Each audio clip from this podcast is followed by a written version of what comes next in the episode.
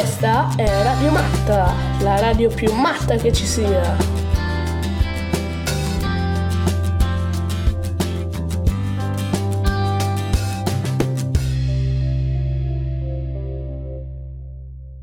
Ernesto Che Guevara era un guerriero.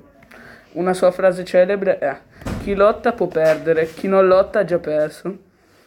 Nacque il 14 giugno 1928 e morì il 9 ottobre 1967 in Argentina. In una città della Pampa, le vaste pianure argentine, viveva un, pia- un bambino di nome Ernesto. A meno due- di due anni iniziò a camminare, ma vicino a casa c'era un piccolo solco che nascondeva un tubo e ogni volta che ci passava inciampava e cadeva. Stizzito ci riprovava, ma inciampava e cadeva di nuovo decise di risolvere la situazione una volta per tutte. Anziché aggirare il solco, prese un bel respiro e lo saltò. Da allora in poi imparò a saltare ogni ostacolo, affrontandolo, comprese le malattie. Infatti era spesso a letto con l'asma, ma ne approfittava per leggere libri che raccontavano le avventure di pirati al di là degli oceani e di conquistatori. Da grande diventò un guerrigliero pronto a lottare al fianco dei popoli più deboli e oppressi.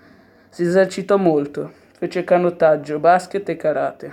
Si unì al popolo di Cuba e lo aiutò a liberare l'isola dalla dittatura. Fu una rivoluzione e lui ne diventò il simbolo. In seguito viaggiò in Africa e in Sud America su una motocicletta chiamata Poderosa Seconda per, per portare agli altri popoli il suo messaggio rivoluzionario. Diceva a tutti di non arrendersi, di lottare per le cose a cui si tiene, perché così facendo, un giorno o l'altro, tutte le forze oscure che opprimevano il mondo sarebbero state sconfitte per sempre.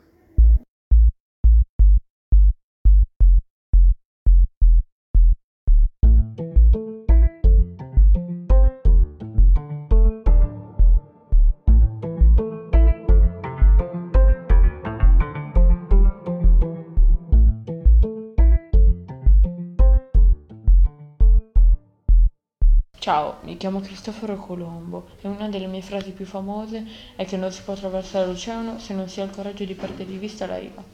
Nacque nel 1451 circa e nel 19 maggio in Italia 1506 morì.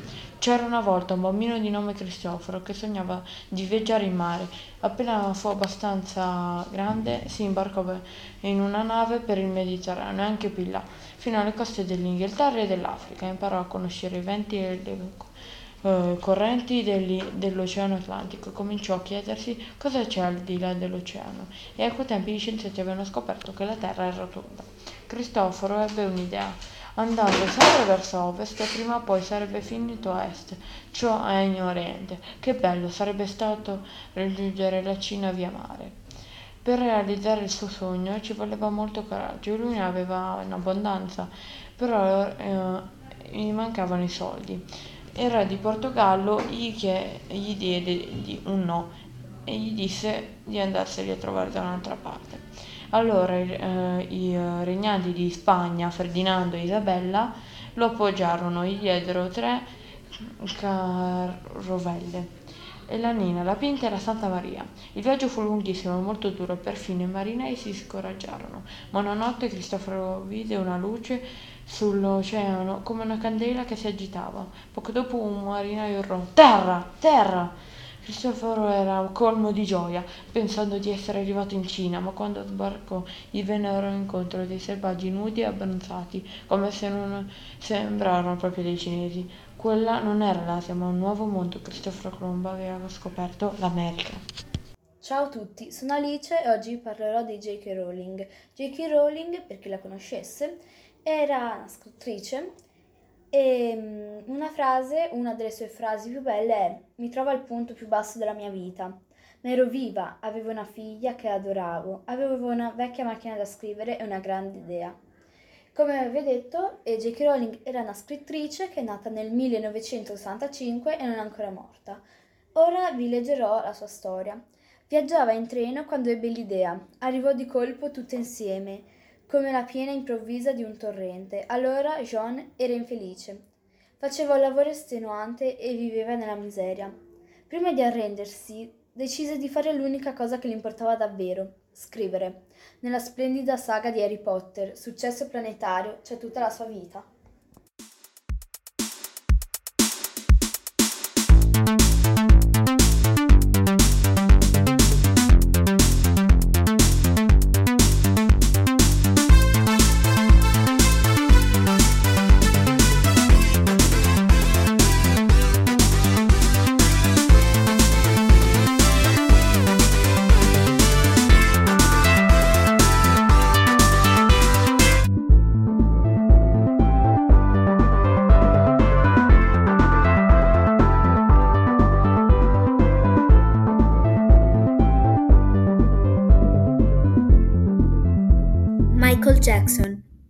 Cantautore. Il mio obiettivo nella vita è quello di dare al mondo ciò che ho avuto la fortuna di ricevere. Michael Jackson.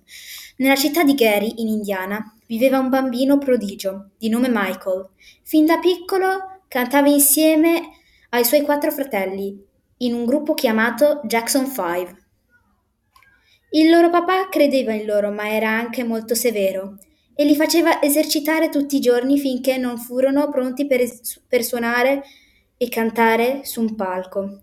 Si esibirono e- in piccoli locali ed ebbero subito un enorme successo, ma Michael era il più determinato di tutti. Lavorava giorno e notte per non fare il minimo errore e presto iniziò a cantare da solo. Girò dei video molto belli dove cantava e ballava.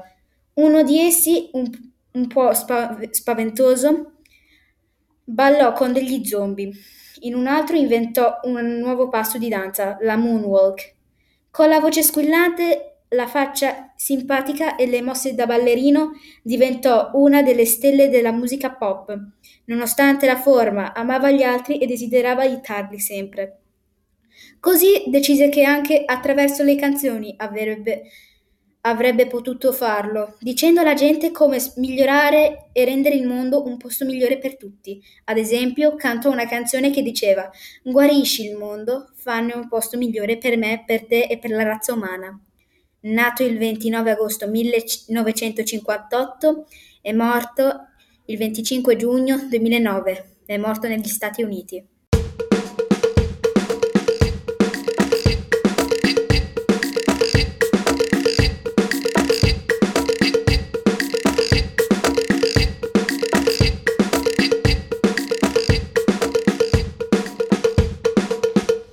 Lionel Messi, calciatore. Preferisco vincere con la squadra piuttosto che stabilire record da solo. Nato il 24 giugno 1987 in Argentina.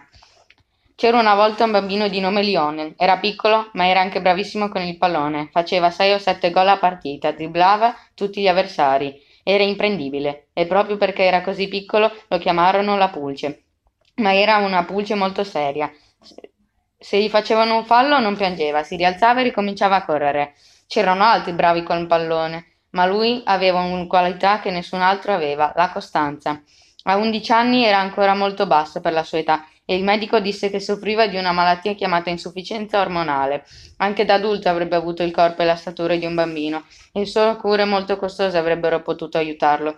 Fino a quel momento molte squadre famose erano state interessate a lui, ma quando seppero del suo problema cambiarono subito idea per non pagargli le medicine. Lionel non si arrese e continuò a giocare a calcio, tra colpi di genio, coraggio e serietà.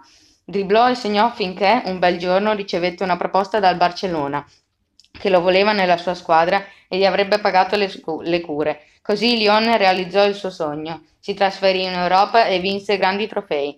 Mi piace vincere, diceva, ma mi preoccupo di più di essere una brava persona. Anche se lo chiamavano la pulce, era il più, era il più grande di tutti i calciatori.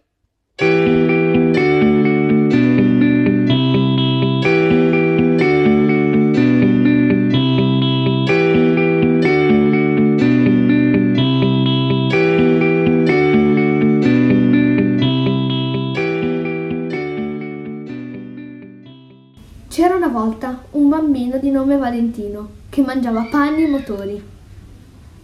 Andava sui go-kart e sulle mini moto. Suo padre era stato un campione di motociclismo e gli regalò la sua prima moto quando ancora era molto piccolo.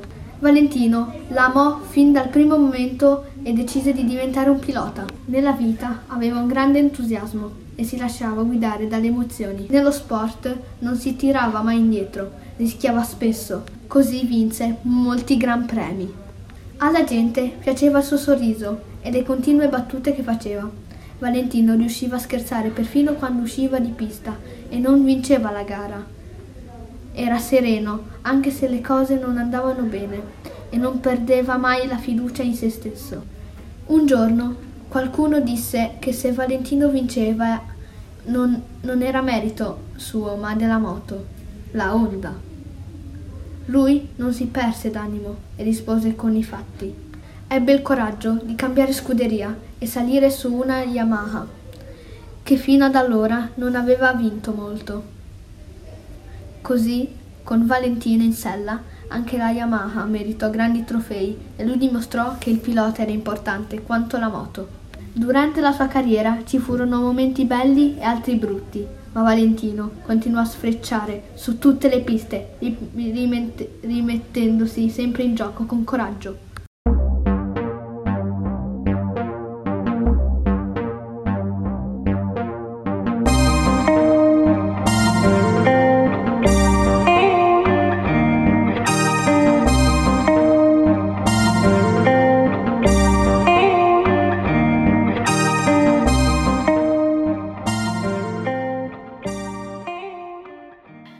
Tutti, sono Alessia Amati e oggi vi racconterò la storia di Walt Disney, un animatore e disegnatore molto famoso.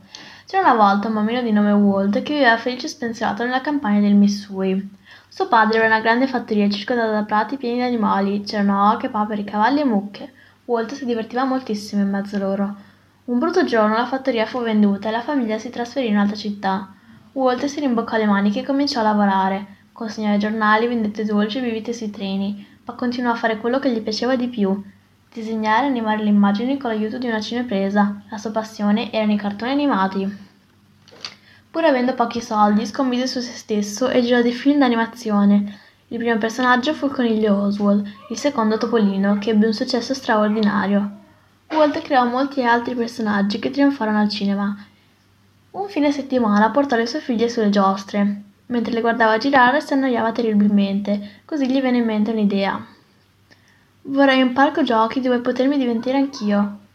Vicino a Los Angeles c'era un vasto terreno dove crescevano alberi di arance, era il posto perfetto.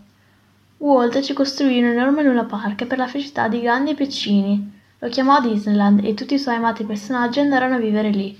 I cartoni animati e le giostre di Disneyland esistono ancora, il ricordo di un uomo che pur tra grandi difficoltà aveva creduto nei suoi sogni ed era riuscito a trasformarli in realtà.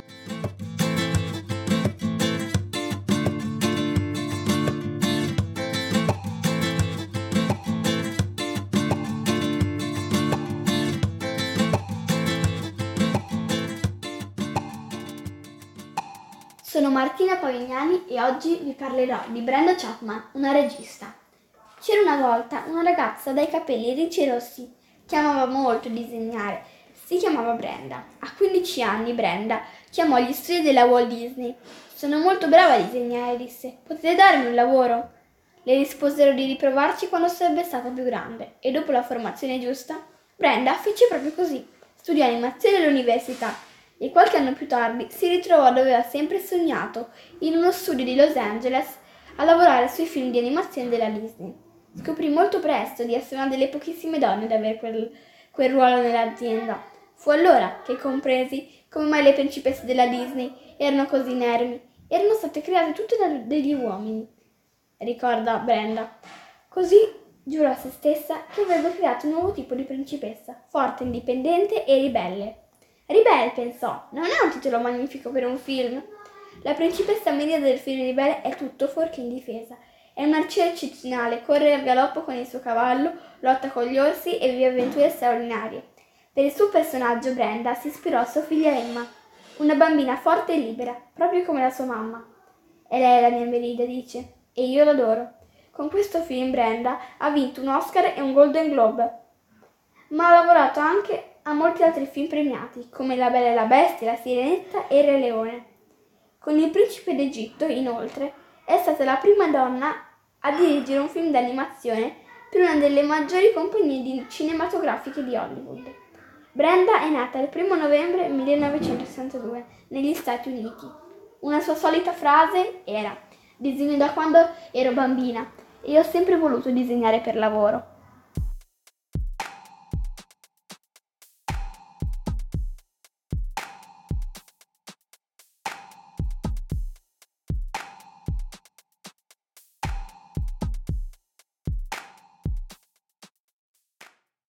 Ciao a tutti, sono Alice Rota e oggi vi presenterò Serena Williams. Sembrava un uomo, dicevano, quando irruppe sui campi da tennis, perché era possente e implacabile, e che, fosse, e che fosse una donna disturbava. Campionessa leggendaria, Serena racconta con il corpo le ore passate ad allenarsi, la fatica che gli serve per vincere. Lei ha vinto tutto.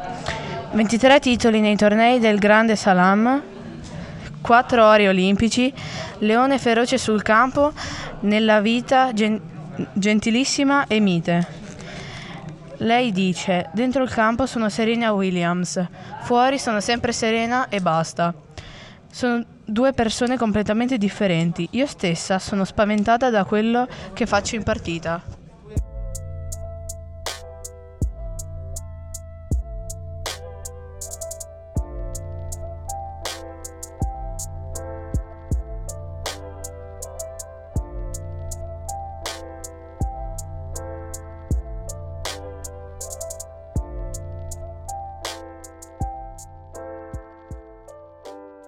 Ciao, sono Elia Tognetti e oggi vi parlerò di Giorgio Armani.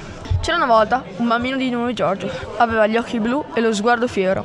I primi anni della sua vita non furono facili, sotto le bombe della seconda guerra mondiale. Sua madre era severa ed esigente, ma anche piena di idee geniali.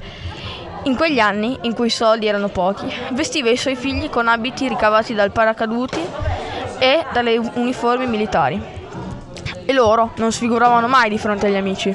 La capacità di sua madre di vestirli, bene con poco, ispirò Giorgio che decise di diventare uno stilista. Come lei, non amava gli eccessi. Lo stile è eleganza, non stravaganza, diceva. L'importante è non farsi notare, ma farsi ricordare. I suoi vestiti erano molto ammirati Durante le sfilate di moda, Giorgio non lasciava mai niente al caso ed era sempre presente, andando da una modella all'altra, correggendo un trucco e liberava le ciocche di, cap- di una pettinatura troppo stretta. Lavorava con la fantasia, ma teneva i piedi per terra e da stilista divenne un imprenditore. Ma essere il capo non voleva dire lavorare di meno, anzi sgobbava ancora di più perché i suoi abiti fossero realizzati con grande cura e passione. Desiderava che, che, li, che chi li indossasse si sentisse bene, tra colori, forme e tessuti di grande qualità e aveva ah, le idee chiare sulle persone. Gli stupidi non sono, non sono mai eleganti, diceva. Gli intelligenti, invece, anche con due, con due stracci addosso, sono vestiti con una logica, quindi sono sempre eleganti.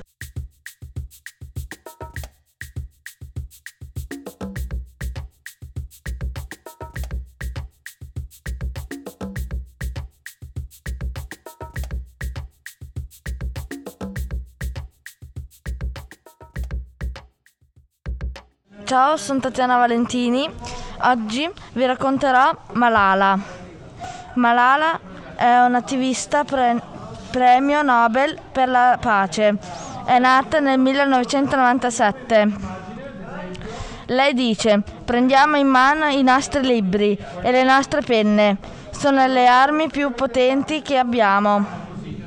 A 11 anni scriveva già sotto copertura per la BBC denunciava le atrocità dei talebani in Pakistan, incluso il divieto per le bambine di andare a scuola.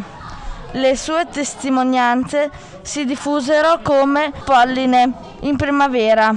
I talebani cercarono di assassinarla, sparandogli in faccia. Malala sopravvisse, eroica oggi continua a lottare per l'istituzione dei bambini, l'arma più potente.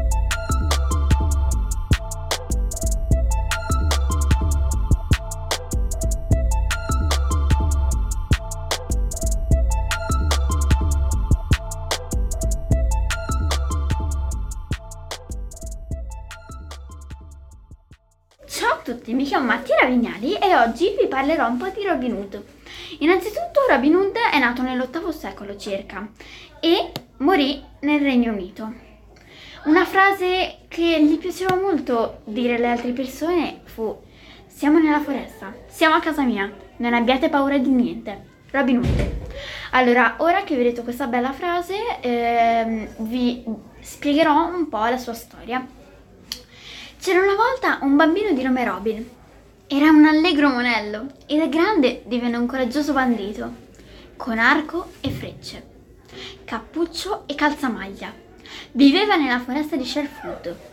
Era una delle disperazioni di tutti i nobili dei dintorni, perché rubava ai ricchi per dare ai poveri. Il loro popolo lo adorava e presto altri uomini coraggiosi si unirono a lui. Little John, gigantesco e forte, frate Tuk, un gran mangione, e Alan Dal, un baldo manestrello. A costo della vita, Robin e i suoi compagni contrastarono lo sceriffo di Nottingham, l'abate di San Smari e tanti altri nemici cattivissimi. Lo sceriffo di Nottingham gli aveva addirittura messo una taglia sulla testa, ma Robin non aveva paura di lui e lo sfidava con il sorriso. Era innamorato di una bellissima dama di nome Lady Mary. Per fare colpo su di lei si travestì e visse una grande abilità di Garia, con tiro con l'arco. I suoi nemici cercarono di catturarlo, ma Robin era astuto come una volpe. Tra la folla c'erano i suoi compagni pronti a salvarlo. Non smise mai di combattere i prepotenti e alla fine sposò Lady Mary. Il matrimonio fu celebrato nel cuore della foresta, che ormai era la sua casa.